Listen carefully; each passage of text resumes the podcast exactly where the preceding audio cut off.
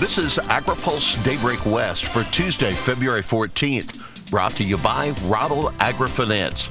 Good morning, I'm Jeff Daly. Here's today's headlines.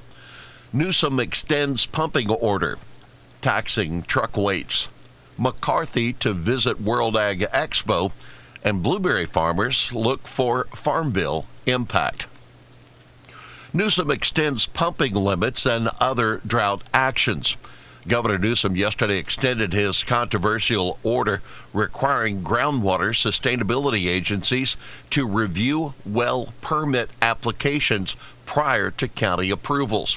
The aim is to protect vulnerable drinking water wells, but farm groups have argued the action just adds confusion and delays permitting. The governor's new executive order maintains emergency drought declarations from 2021 and tasks water agencies with preserving more water reservoirs. Those provisions could change if the state uh, gets more atmospheric rivers by April. If it does not, agencies will report back to the governor on further drought actions to take.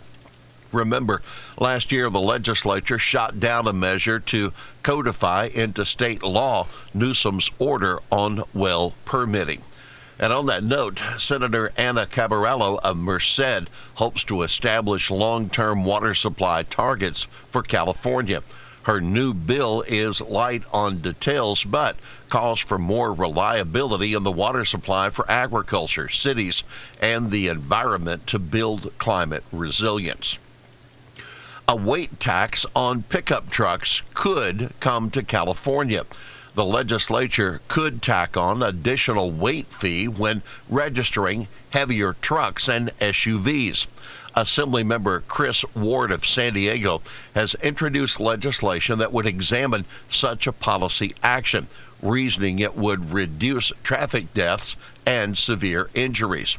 California would follow the lead of 14 other states with fees already in place.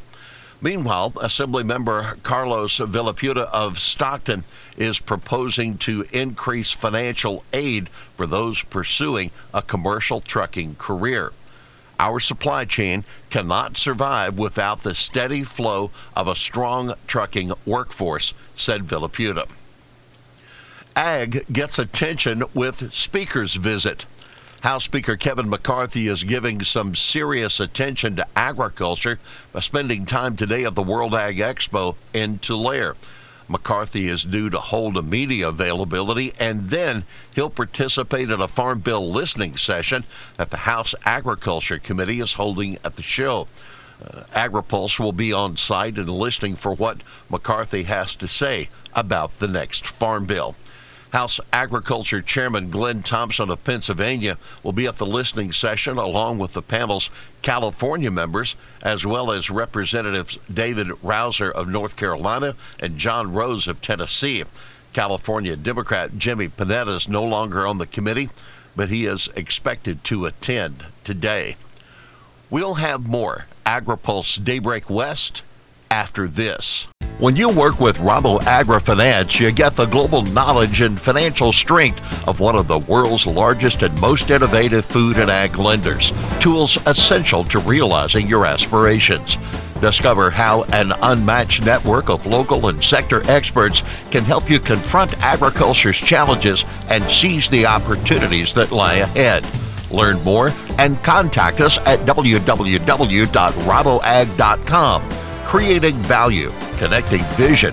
Rabo AgriFinance. Welcome back to AgriPulse Daybreak West. Back at it. Lawmakers make another stab at blocking SEC rule.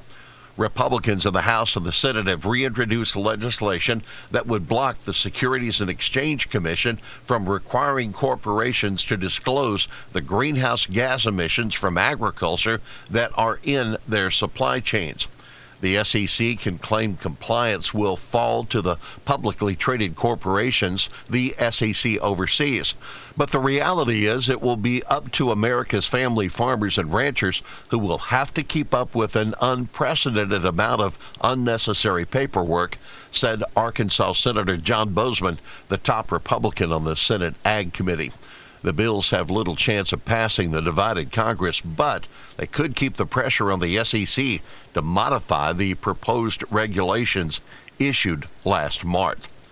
SEC Chairman Gary Gensler downplaying the impact that the rule would have on farming.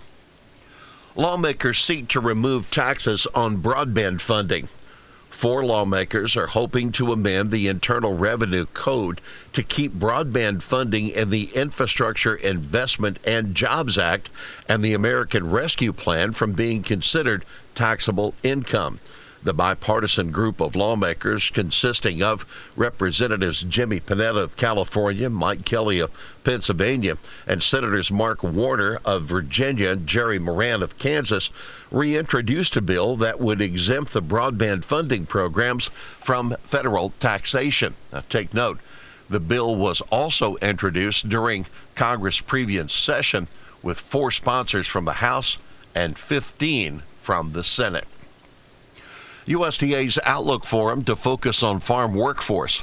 The USDA's annual Ag Outlook Forum is February 23rd and 24th.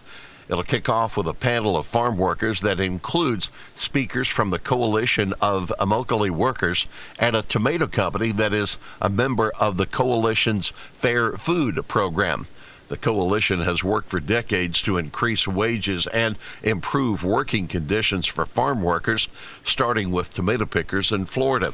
The Fair Food Program describes itself as a unique partnership among farmers, farm workers, and retail food companies that ensures humane wages and working conditions for the people who feed our families a representative of the Washington Tree Fruit Research Commission, and a Michigan State Extension economist who's published widely on farm worker wages, will also speak on the opening panel.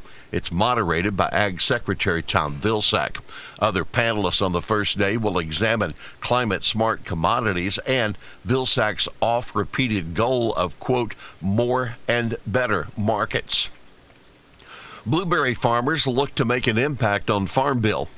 North American Blueberry Council has hired a government relations agency to help Congress better understand the needs of its members and other farmers as lawmakers begin the process of drafting the next Farm Bill.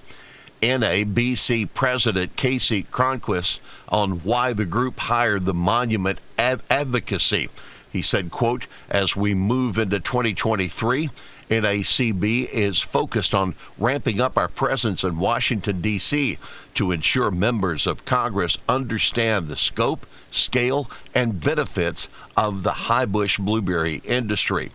It is vital to our members' views that they're heard during the upcoming Farm Bill negotiation and that legislatures are informed about the needs of the industry as well as the nutritional benefits of blueberries expanding USDA procurement of blueberries, crop insurance, promoting research, and supporting specialty crop block grants are just some of NABC's priorities, a monument official said.